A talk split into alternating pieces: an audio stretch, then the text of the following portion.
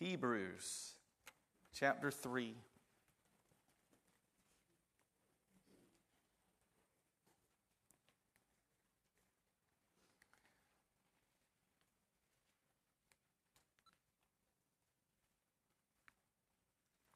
Again, it's good to see all of you here tonight.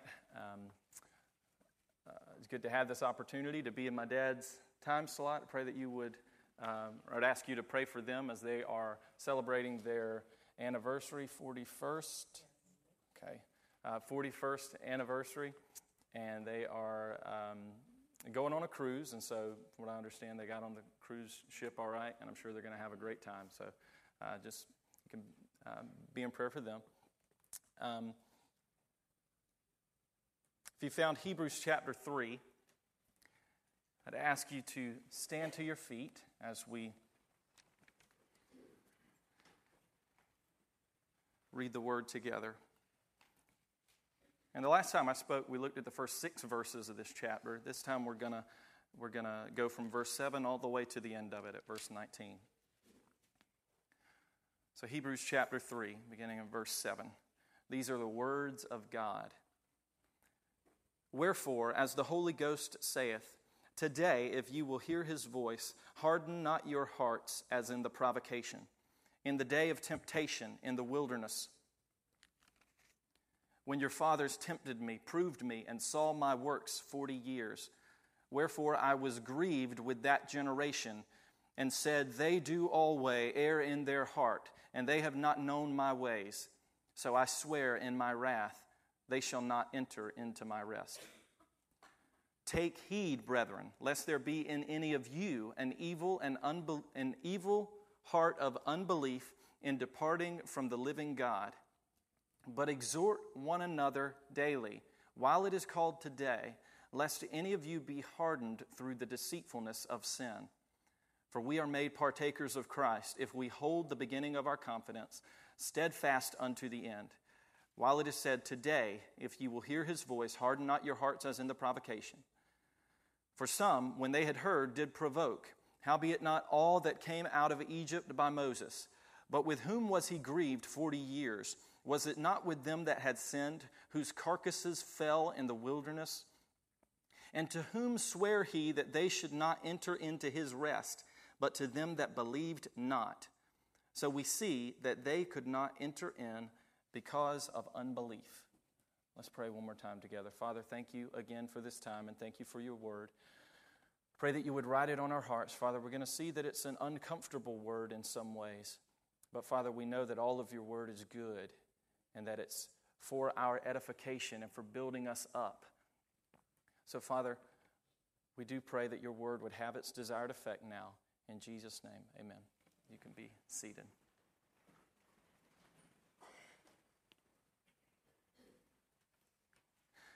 I read a story yesterday about the famous magician and escape artist Harry Houdini. Now, my Uncle Sam, back in the day when I was a kid, I used to be really into magic, and uh, he, gave me, he gave me the name the Great Jolini. but I read a story yesterday about Houdini that on one occasion he was challenged to uh, have himself handcuffed with these certain kind of handcuffs that were apparently really tough to get out of. And it says that there was, you know, six locks on each cuff or something like that. And the, the challenge, of course, was for him to see if he could get out of these handcuffs. So, of course, Houdini took up the challenge and he had himself handcuffed. And whenever he would do these escape tricks, oftentimes he would go down into a box to do all of his maneuvers. I don't really know why that is. I guess just he didn't want people to see how he was doing it or something. But, um, but that's what he did on this occasion. He went down into a box to make his escape from these handcuffs. And uh, so he's down there for a while in the box. And then after a while, he comes back up out of the box. And the crowd cheers because they think that he's that they think that he's escaped but then they see he's still got the handcuffs on and he says something like sorry folks i just needed a little more light or something and then he went back down into the box and then after a few minutes of being down there, he comes back up again, and the crowd cheers because they think he's they think he's done it. But again, he's still got the handcuffs on, and he says something like, "You know, I just needed to stretch my legs," or something like that. And then he does this several times throughout the act. and then until eventually, finally, he gets free from the handcuffs. But then a reporter asked Houdini after that, uh, asked him why he kept coming up out, out of the box like that before he got free. And he, this, is what, this is what Houdini said. He said, I needed the encouragement of the crowd. I needed to hear the encouragement of the crowd. And I think that one of the key truths that comes out of this passage that we have in front of us tonight is the importance, and I would say even the necessity, of encouragement in the Christian life. The KJV uses the word exhort in verse 13, which is really going to be kind of the key verse of my message tonight. But before we get to that point, let's, um, let's back up again and walk through the, the passage step by step.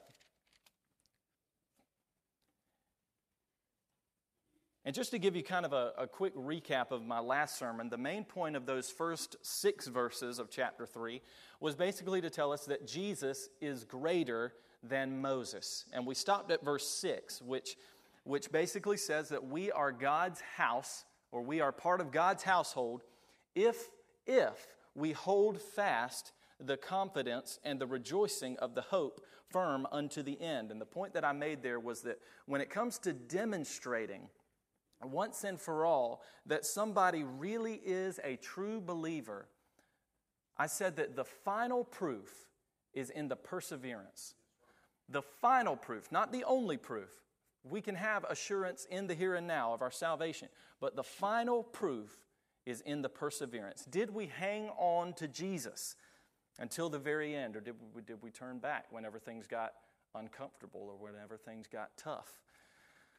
So that's the thought now that we're moving into verse 7 with. And verse 7 says this Wherefore, as the Holy Ghost saith.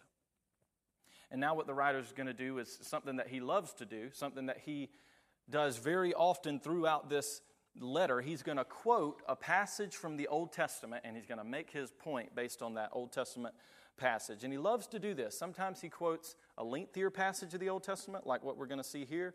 Uh, other times he might quote just a phrase or a few words from the, from the Old Testament. Uh, but it's very clear that, that this writer has a thorough knowledge of the scriptures. It's almost like he, scripture just rolls off of his tongue as he, as he makes his points. And um, I think that's a, that's a knowledge of the scriptures and a familiarity with the scriptures that we should all strive for as Christians. Um, but I find it really interesting how the writer introduces this Old Testament passage when he says, The Holy Spirit says, or the Holy Ghost says in the King, in the King James.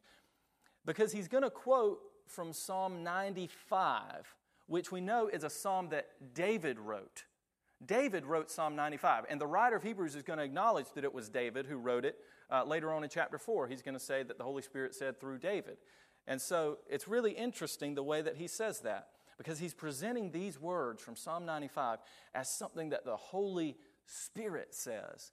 And this is what we believe about Scripture, about the Bible, that it was written down by human authors, about 40 different human authors, but that God was so sovereignly involved in the process that what we have before us in this book are the very words of God. That's what I typically say before I read the passage of Scripture when I preach a sermon. These are the words of God, just as a reminder. So it isn't weird at all for the writer to say in verse 7 Wherefore, just like the Holy Spirit says, and now here comes the quotation from Psalm 95 Today, if ye will hear his voice, harden not your hearts as in the provocation, in the day of temptation in the wilderness, when your fathers tempted me proved me and saw my works forty years. Wherefore I was grieved with that generation and said, They do always err in their heart, and they have not known my ways. So I swear in my wrath, they shall not enter into my rest. So this is from Psalm 95, and it's a psalm that reminds God's people not to be like the children of Israel were whenever they were wandering around in the wilderness and it wasn't really clear where God was taking them, and they started to lose their faith. And it says that they provoked God in the wilderness. God had used Moses to bring the people out of the land of Egypt, out of their slavery and the bondage that they were in to Pharaoh. But it wasn't long at all before they started complaining. Things got uncomfortable, things got tough. The food ran short. They started to think that it would have been better off for them if they had just stayed in Egypt. Listen to some of the things that Moses had to hear and listen to from the people. This, this, this first one comes from Exodus chapter 14, where the people said to Moses, Didn't we say to you in Egypt, Leave us alone? Let us serve the Egyptians? It would have been better for us to serve the Egyptians than to die in the desert. Or Exodus 16, two chapters later, the Israelites said to them, If only we had died by the Lord's hand in Egypt. There we sat around pots of meat and ate all the food we wanted. But you have brought us out into this desert to starve this entire assembly to death. Wow. I can imagine that, Pro- that Moses probably did want to kill some of them with statements like that. Then in Exodus 32 is probably one of the more absurd episodes where the Israelites make a golden calf. They get tired of waiting for Moses to come off the mountain. So they make a golden calf and they say to the people, These are your gods that brought you out of the land of Egypt. And even Moses' brother Aaron was in on that. Craziness. And these were people who had seen with their eyes all of the wonders that God had worked in Egypt through Moses, all of those miracles. And even right on through that 40 year period, God showed himself faithful over and over again to these people. And yet, again and again, it says the people hardened their hearts. So it isn't any surprise at all to hear the Lord say, Here, I was grieved with that generation, and they shall not enter into my rest. In other words, they won't be allowed to come into the land that, that God had been preparing to give them. And so, the point that the writer of Hebrews wants to make here with this, with this passage is don't be like the children of Israel in their rebellion. Don't provoke the Lord in this way. Look at verse 12. Take heed, brethren, lest there be in any of you an evil heart of unbelief in departing from the living God. You see, oftentimes when we study the Old Testament, we find good examples for us to follow. People who believed God, people who trusted in God, people who did what God said. We find plenty of good examples in the Old Testament. But we also find plenty of bad examples, examples for us not to follow. And that's what we have here an example for us not to follow. So, just like the children of Israel hardened their hearts and they ended up eventually just departing from God, don't think that you're not prone to do the same thing. You are. I am. We all are prone to this kind of thing. And now, verse 13, which I, uh, I think I said this would, this would be the, um, our key verse tonight, but it says this in verse 13 But exhort one another daily while it is called today, lest any of you be hardened through the deceitfulness of sin. The first thing I want to point out here is just what this verse tells us about sin and how it says that we can be hardened by the deceitfulness of sin. Jewish rabbis had a saying. It was sort of a proverb, really. It wasn't in the book, book of Proverbs, but it was a saying that the rabbis had. They, they said this Commit a sin twice, and it will not seem to thee a crime. Commit a sin twice, and it will not seem to thee a crime. In other words, the more that you make a practice of sinning, the more you make a habit of sinning in a particular way, you will increasingly become more and more calloused to that sin to the point where eventually it doesn't even feel like a sin anymore. And it's hard for you to even feel any kind of remorse at all or conviction from the Holy Spirit. And that's a scary thought, isn't it? That, that sin would no longer feel like sin. I don't know about you, but I, if, if there's any sin in my life, I want it to always feel like sin. I want, I want to always have a keen sense of how I've grieved the Holy Spirit by sinning. Or I, I always want to have a keen sense of what it cost Jesus, what my sin cost Jesus, and what he had to go through because of my sins. Those, those sins that I'm so prone to just take lightly. And so, verse 13 now is going to tell us how, how we're going to see to it that our hearts do not become hardened by sin. And this is how. This is what it says exhort one another daily. Exhort one another daily. Now, whenever I read that, that statement as I was thinking through this passage carefully and I was preparing this sermon, and I read that statement, I, I thought about it, and I, at first I took it to mean something like call people out for their sin. Call people out for their sin. That's what I, that's what I took it to mean at first. Make sure you call out sin in other people's lives. Tell them to stop sinning. If you see people sinning, tell them to stop. Make sure to tell them to stop. Because, and I, th- I think the reason that I, that I took it along those lines is because what's the purpose of the exhorting? So that no one would be hardened through the deceitfulness of sin. So I thought the exhorting must be talking about calling people out for their sin. And that would make sense, right? Call people out for their sin so that no one will be hardened by sin. But I thought to myself, gosh, that's a hard word. Because, I mean, this is something that we're being told to do daily. So, am I supposed to be the kind of person who walks around just kind of looking for somebody who's sinning, the sin police, and calling people down for it? Is that what it's, is that what it's saying? And it seemed like a really hard word to me. But the more I reflected on it, I eventually realized that that's not what the verse says is it? Instead, what does it say? All it says is exhort one another. Other translations are going to say encourage one another. And there are, there are lots of ways to do that.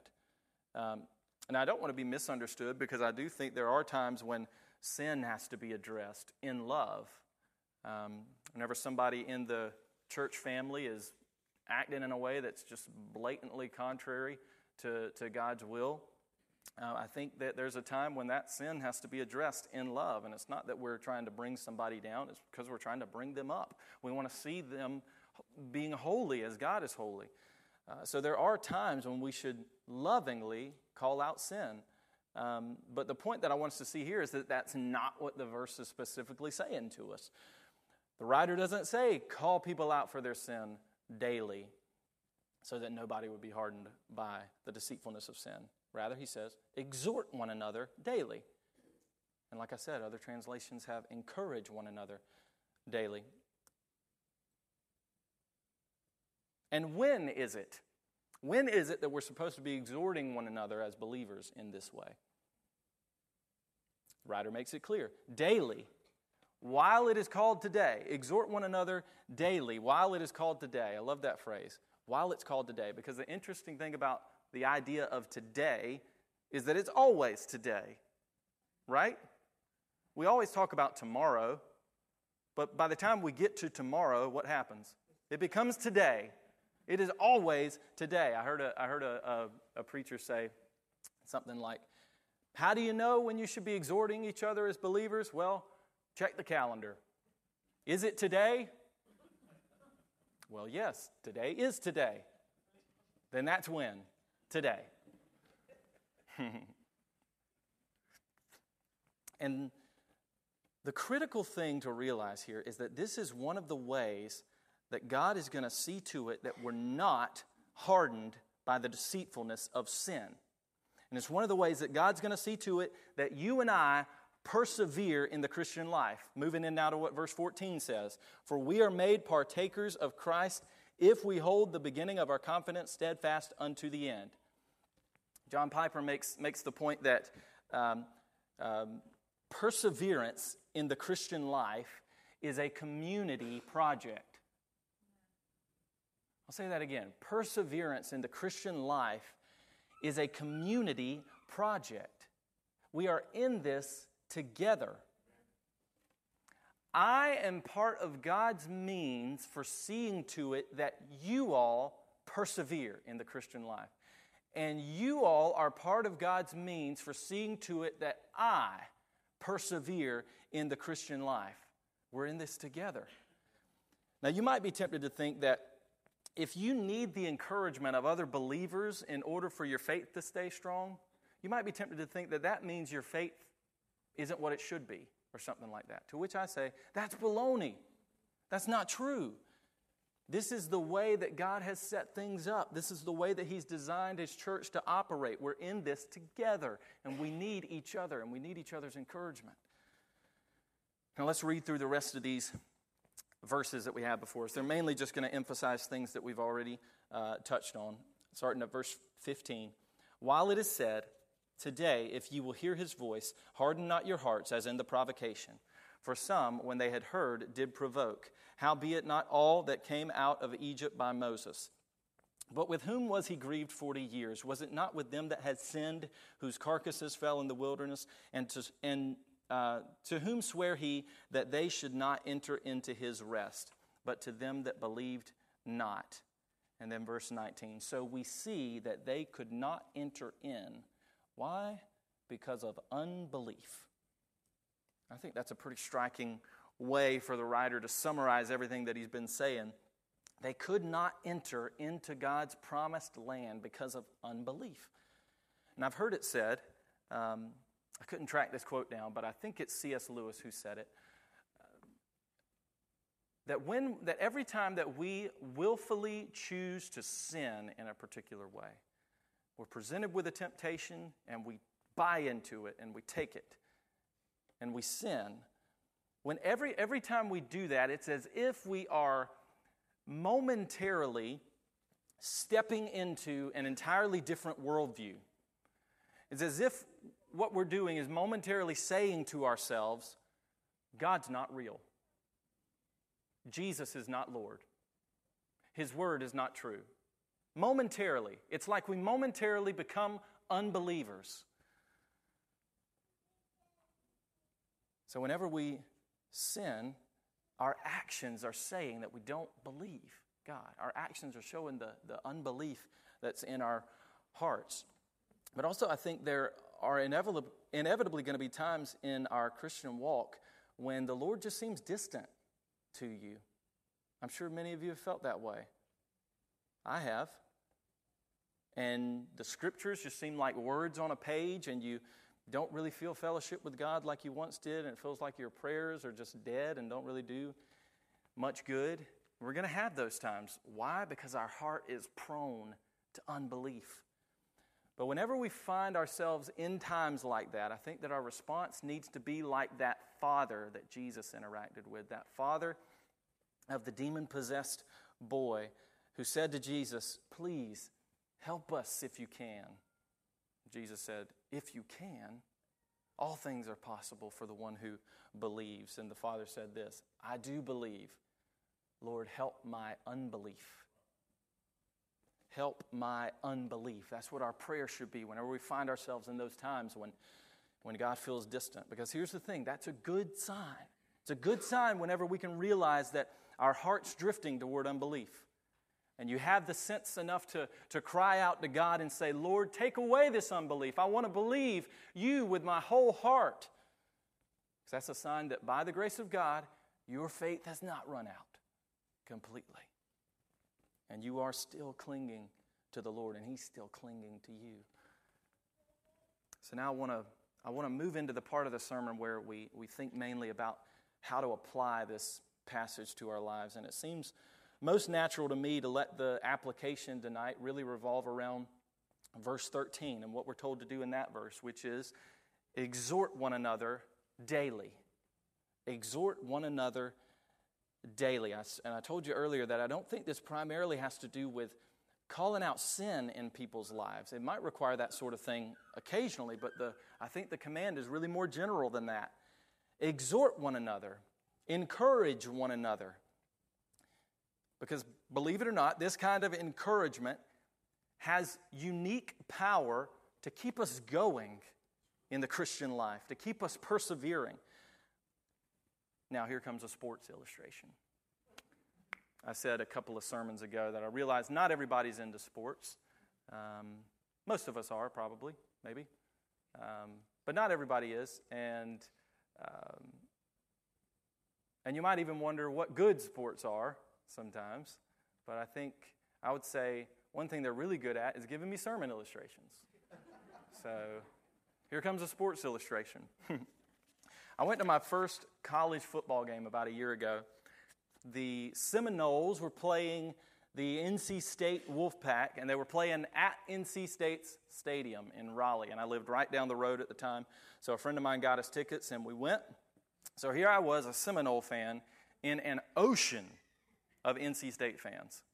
Um, And one of the things that struck me right off the bat as I got into that atmosphere was how loud and crazy a home team crowd can get. In two plays, NC State scored a touchdown, and that place lost their minds.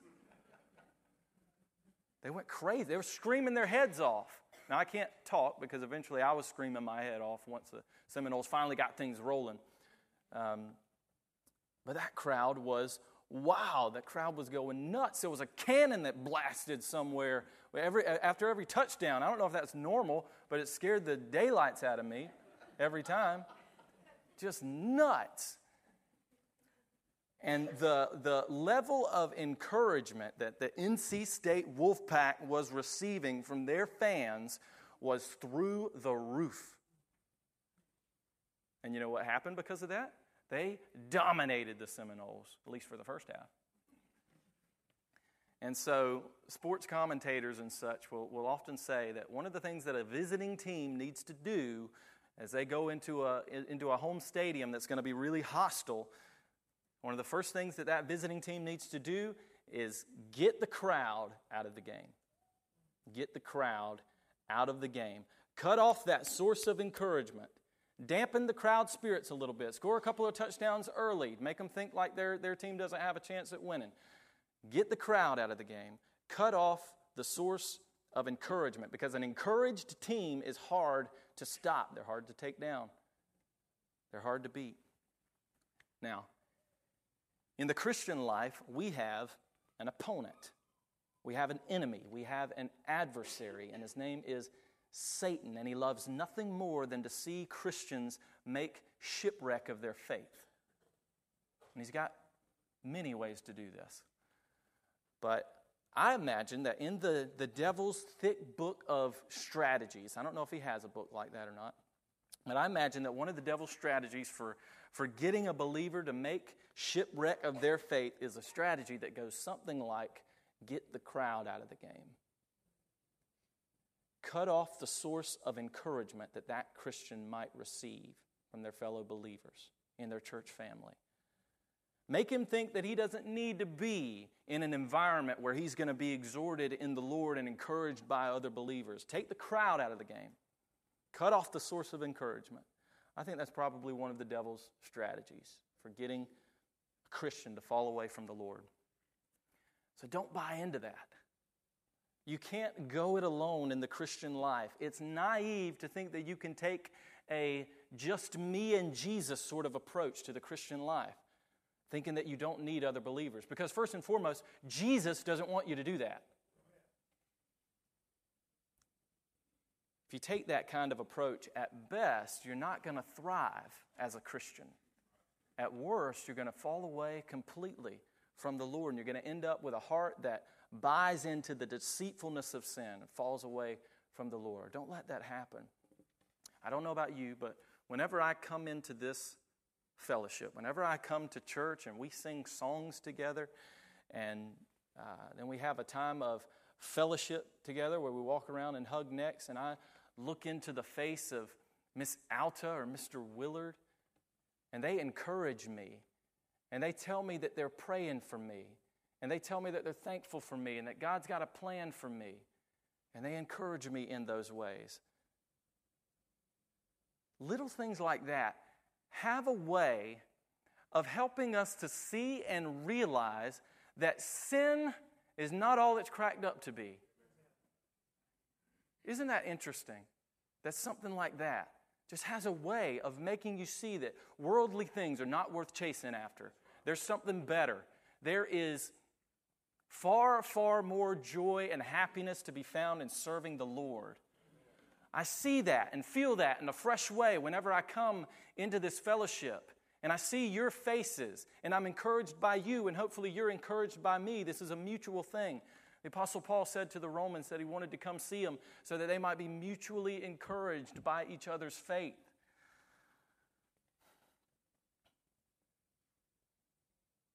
But see, this word, I think, instructs us in two ways, really, or it instructs us on two levels. I think, first off, it instructs us to, like I've been saying, maintain fellowship with other believers so that we can Be on the receiving end of encouragement and exhortation like that. But at the same time, it's not really going to do you much good to be involved in a church if that church is not the kind of atmosphere where encouragement and exhortation like that is often given. So the word speaks to us in another, in another way too. It is a word for us to be in fellowship with believers who are going to exhort us and encourage us, but it's also a, a word for us to be the kind of people who give this kind of encouragement and who exhort each other, who, ex- who exhort our brothers and sisters in Christ. And so, this is my point of application in that regard. Work toward becoming the kind of person who notices evidences of God's grace in other people's lives. And whenever you notice those evidences of God's grace in other people's lives, tell them about it. Tell them that you're an encourage, tell them that they're an encouragement to you. Tell them that you're thankful for them. Tell them that you're praying for them. Tell them to keep it up. Tell them they're a blessing. Work to become that kind of person, no matter how small or seemingly insignificant it might be, what you say to other people. Be an encourager. Don't underestimate the, the, the power of encouraging each other in the Lord. And I do want to emphasize those words in the Lord, just to make it clear that I'm not really talking about complimenting somebody's hairdo. Nothing wrong whatsoever with complimenting somebody's hairdo. We should do that kind of thing. But that's, what, not, that's not what I'm talking about. And I'm, and, I, and I'm also not talking about some sort of general self esteemy type pep talks. That's not what I'm talking about. I don't think that as Christians we should be esteeming ourselves. As Christians, we esteem Christ. And it's because of understanding who we are in Christ that we find our self value. But it's Christ that we esteem. And so remind each other of these things that we're united to Jesus by faith. Remind each other of these things constantly. Whenever you get an opportunity, encourage each other in the Lord. Now, this, this kind of exhortation and encouragement, I do think, is something that we're primarily uh, going to receive whenever we come together in our weekly gatherings. We come together as the body and hear the word preached, but I don't think it just happens there. It doesn't just happen there. Because remember the instruction. What's the instruction? It's to exhort one another daily. So build encouragement and exhortation into your everyday life. So if tomorrow morning you read something in your quiet time devotions that really, you read something that really speaks to you and that's really edifying to you, make it a point before the day's over to share that with somebody, to share that with another believer. You have no idea what kind of effect it might have on them. It might not affect them the exact same way, but it might. Tell your spouse about it or your kids. Send a text message to that, to that person who just sort of randomly and suddenly came into your mind and was laid on your heart, send them a text message. Tell them that you're praying for them or give them a call. Tell them that you're thankful to God for them. Encourage them. And remember, always remember the reason that it's so important for us to do these things, for us to encourage each other like this, because it's one of the ways that God is going to see to it that you and I persevere in the Christian life. Remember, perseverance in the Christian life is a community project. Perseverance in the Christian life is a community project. I am part of God's means of seeing to it that you all persevere in the faith, and you all are part of God's means of seeing to it that I persevere in the faith. We are in this together, and we need each other. That's what I have for you tonight. Let's pray together. Father, thank you so much for your word and how it convicts us and how it tells us how we're supposed to live. So, Father, I pray that these, again, Father, I pray that these words would have their desired effect and that we as a church would become the kind of atmosphere, that this would be the kind of atmosphere where encouragement and exhortation is in rich supply. Father, that it would be the kind of atmosphere that we can come into as believers whenever we, whenever our faith is low, whenever we feel like God is distant, and just be encouraged and built up by, by our brothers and sisters and held up by them. As we sit in our Sunday school classes and we and we share prayer requests and we share praise reports, Father, that all of these things we do as a church, all of the conversations that we have later on after church is over, that they would just be filled with encouragement and exhortation in the Lord, and that we would be all that we would all be built up because of these things. Father, make us that kind of church so that one day, finally, you, through all of these things, through all of these means, you would finally bring us to glory. You would finally bring us to the end, that you would persevere us to the end, so that we would not fall away. Father, thank you so much for the church, for the brothers and sisters that we have around us. Thank you so much for this blessing. Thank you most of all for your Son, Jesus, and the salvation that we have through him. We pray these things in Jesus' name. Amen.